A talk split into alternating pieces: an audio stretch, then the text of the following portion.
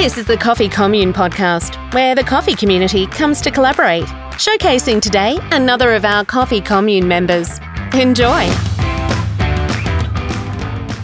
Hi everyone, welcome to the Coffee Commune podcast. My name's Rehan, I'm the General Manager for International Coffee Traders based at the Coffee Commune.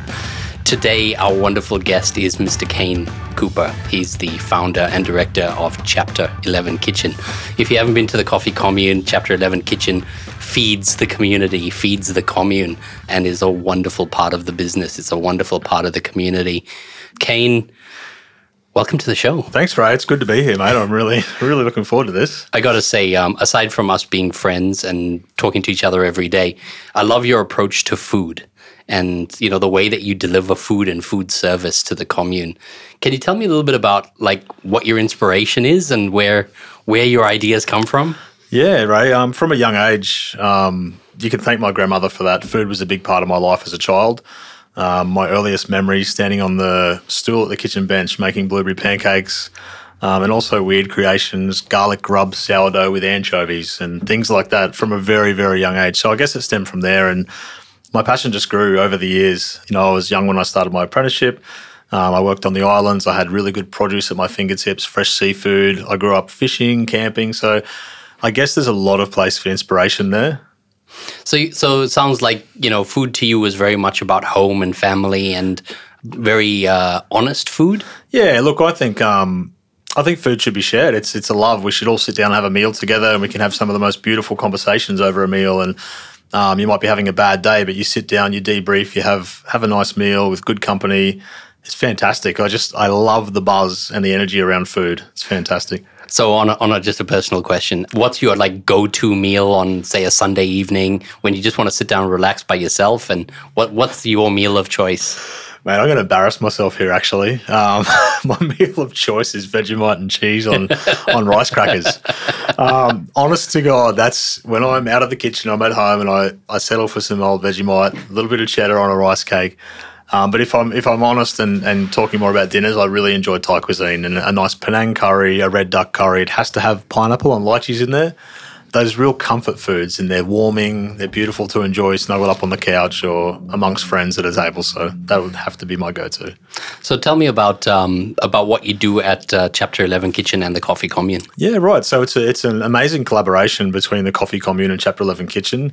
We're in there providing the food service. So that's anything from catering, the cafe menu, all your grab-and-go items. We do some really great functions in there. Myself and my team basically, we're the food gurus. That's what we do. And it's so great doing it alongside people who are so passionate about the coffee and the service industry as well. Like, every day I wake up, I go into a building which is full of passionate individuals, and it makes my job so easy. It's fantastic. Yeah, you mentioned you and your team are in there. Tell me a bit about your team, because it seems like you've got such a great combination of personalities in the kitchen. We do. We've got plenty of fun personalities in there. I've got Gustavo, young 21-year-old Brazilian cook. He's an international student. He started with me at another venue, actually, as a kitchen hand, and I've trained him up from the kitchen hand to poaching the perfect eggs and doing such an amazing job in the kitchen. He's a really good kid, and if you see Gus around, say good day, because he loves to chat. He loves to tell you many stories about football and Brazil and things like that. So that's Gus. We have Kirsten. Kirsten's a 10-year veteran in the Australian Defence Force in the Navy. Kirsten has the best personality I've probably ever come across, actually. Easygoing, hardworking, great work ethic, funny as they come, and fits the team beautifully. And then there's Tatiana. Tatiana's just recently started with us. Again, another Brazilian. We love the Brazilians here. Fantastic.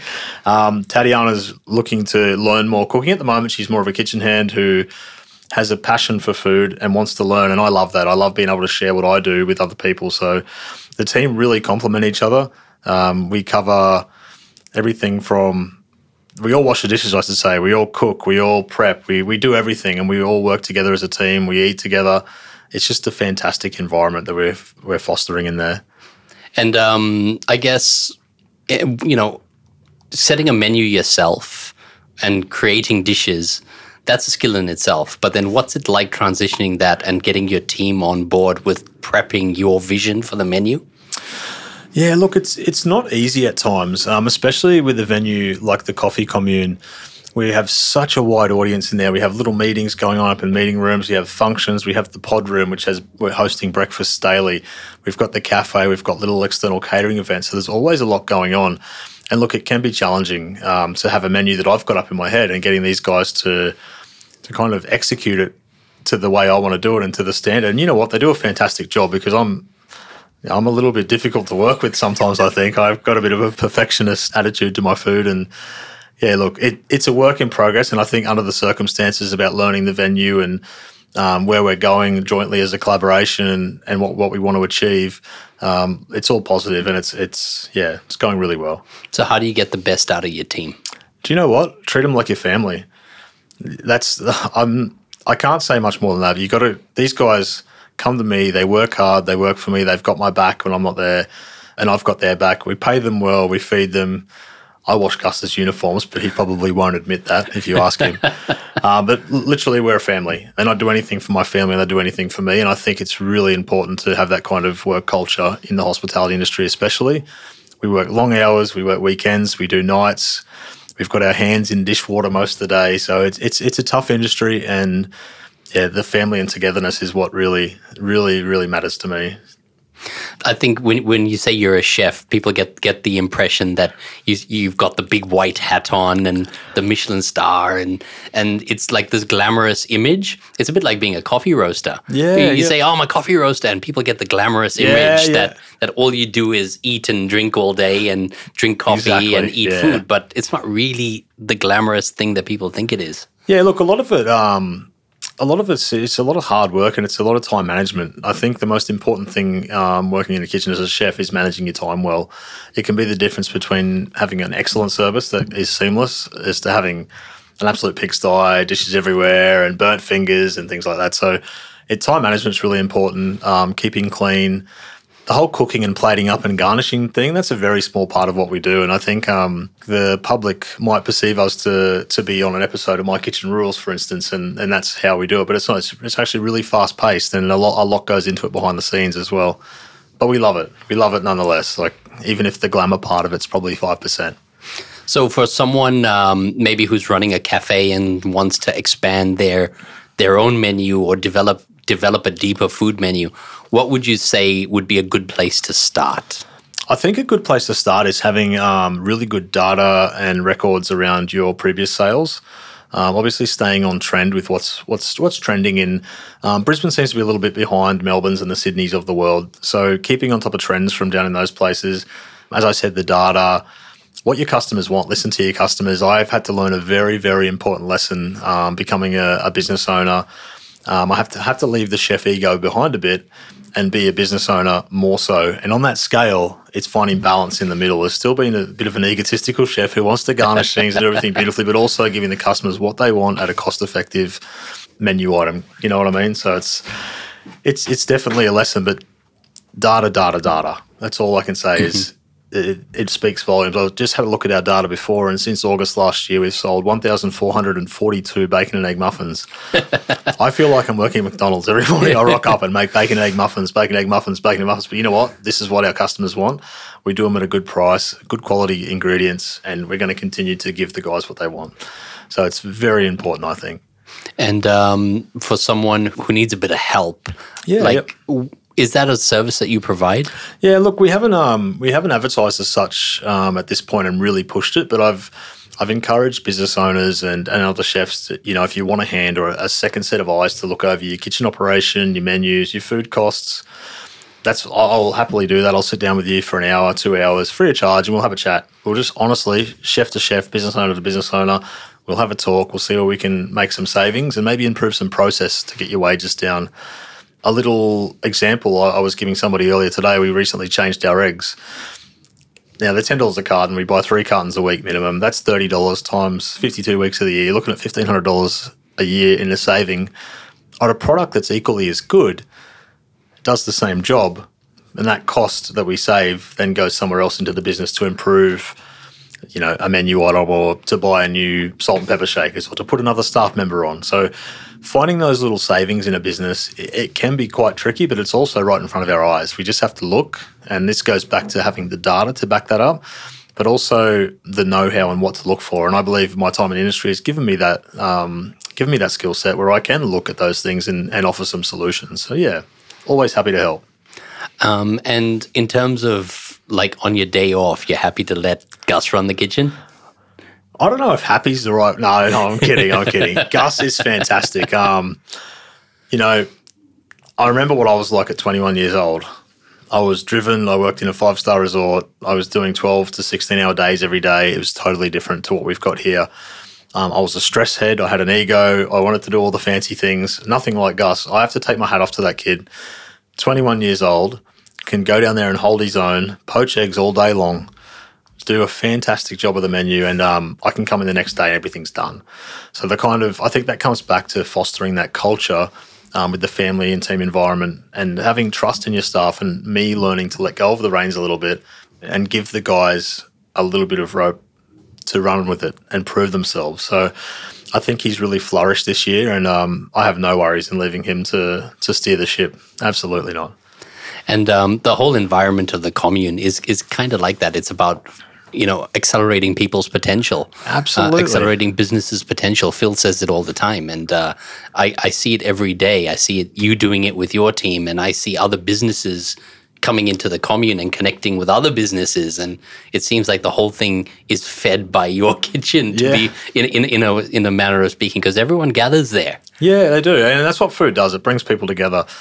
And on that, the team, the commune team who we collaborate and work with every day is fantastic. We have such a beautiful relationship with the kitchen and with the front of house, which I don't know if many people listening know what it used to be like in the restaurants back in the day. It was back of house versus front of house, don't walk over my line, blah, blah, blah. There was a bit of a war going on, right? But we've just created this beautiful workspace where we all have each other's back. Saturday mornings, I end up on coffee shots for the first half hour, and we get under there. And I'm not a barista, but I'll get out and help. These guys are in the kitchen scrubbing dishes. Like, we all have each other's back and have such a beautiful work relationship there. So it definitely works, and it's something amazing to be a part of. What would you say is next for your business? What's in store for the future? Yeah, look, there's a few things on the boil at the moment. I've got Karaage Master, our chicken brand. It's an Uber Eats brand or menu log delivery. Yeah, I know. It's really good.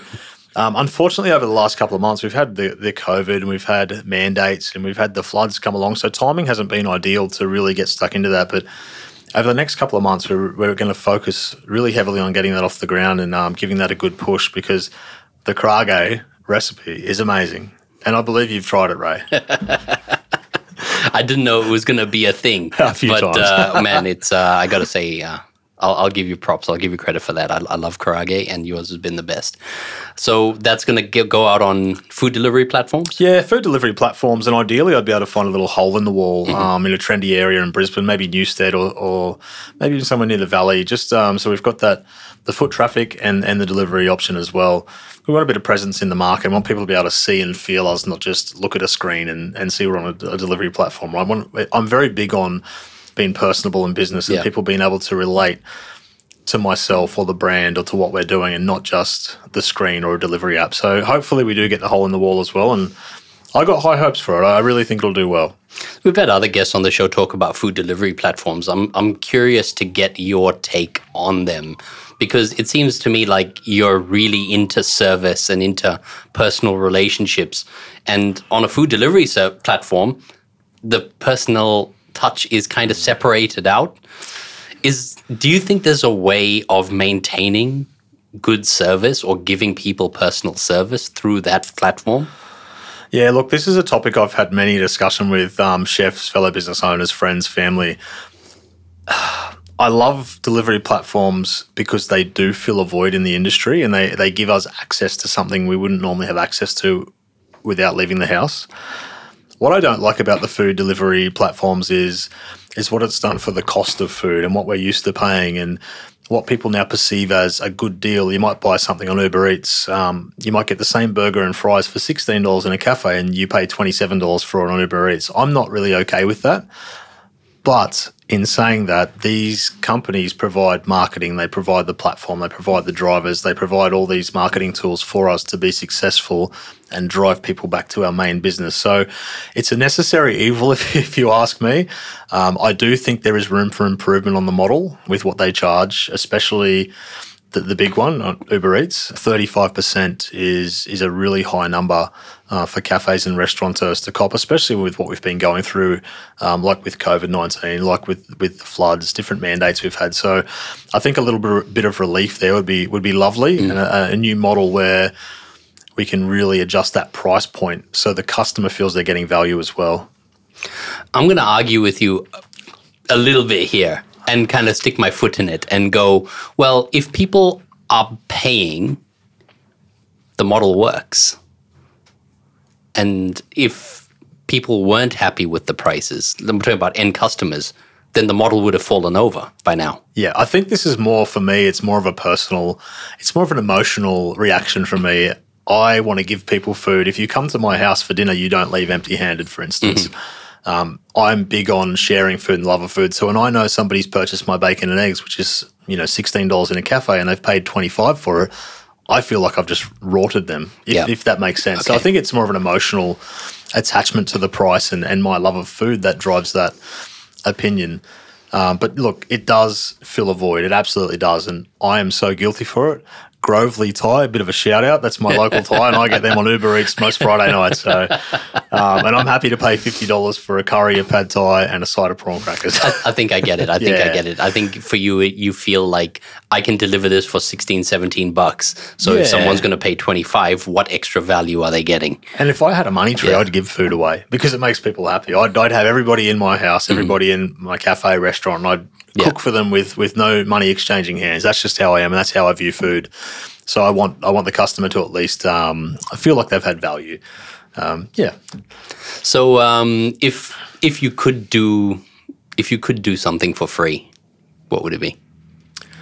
Look, at the moment, and I'm not going to get political and delve into what's going on in the world, but I'd love the people of Ukraine and the people who are suffering in the world at the moment to be able to have access to food, shelter, love, care, conversations, and all that. It's a really tough world we live in at the moment, and something is providing a meal for these guys that are suffering, and that's just not just the people in Ukraine, but the families, the relatives who might be in Australia or the US or in another country. It really is a sad time, and I think even a small amount of food, a shared plate at the moment, would go a long way for those people who are suffering. Yeah. Mm-hmm.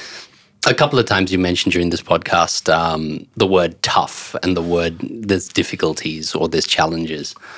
To me, it seems like you're talking about mental health. Yeah, look, the hospitality industry as a whole, and not just all industries, let's face it, it's the last 2 years or more have been really tough for a lot of people. A lot of people who have lost everything, who have been flooded, they've lost business, they've lost homes, It's been really tough.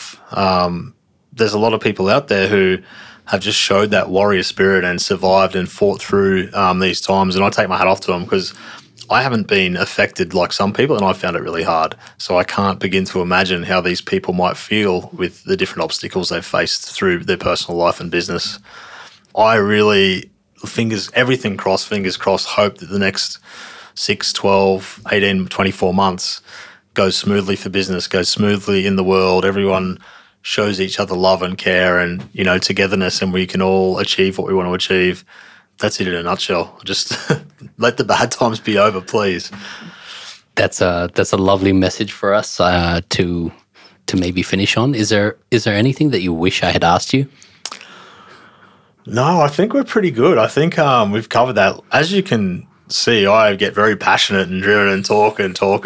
So I think we've covered most things. In finishing, I just want to say that if you haven't been to the Coffee Commune and you haven't been to Chapter 11 Kitchen and experienced what we have to offer there, whether it be a roastery tour, coming in for a cup of coffee, a spot of breakfast, or just a walk around and have a look, get on down here and see how passionate the team are.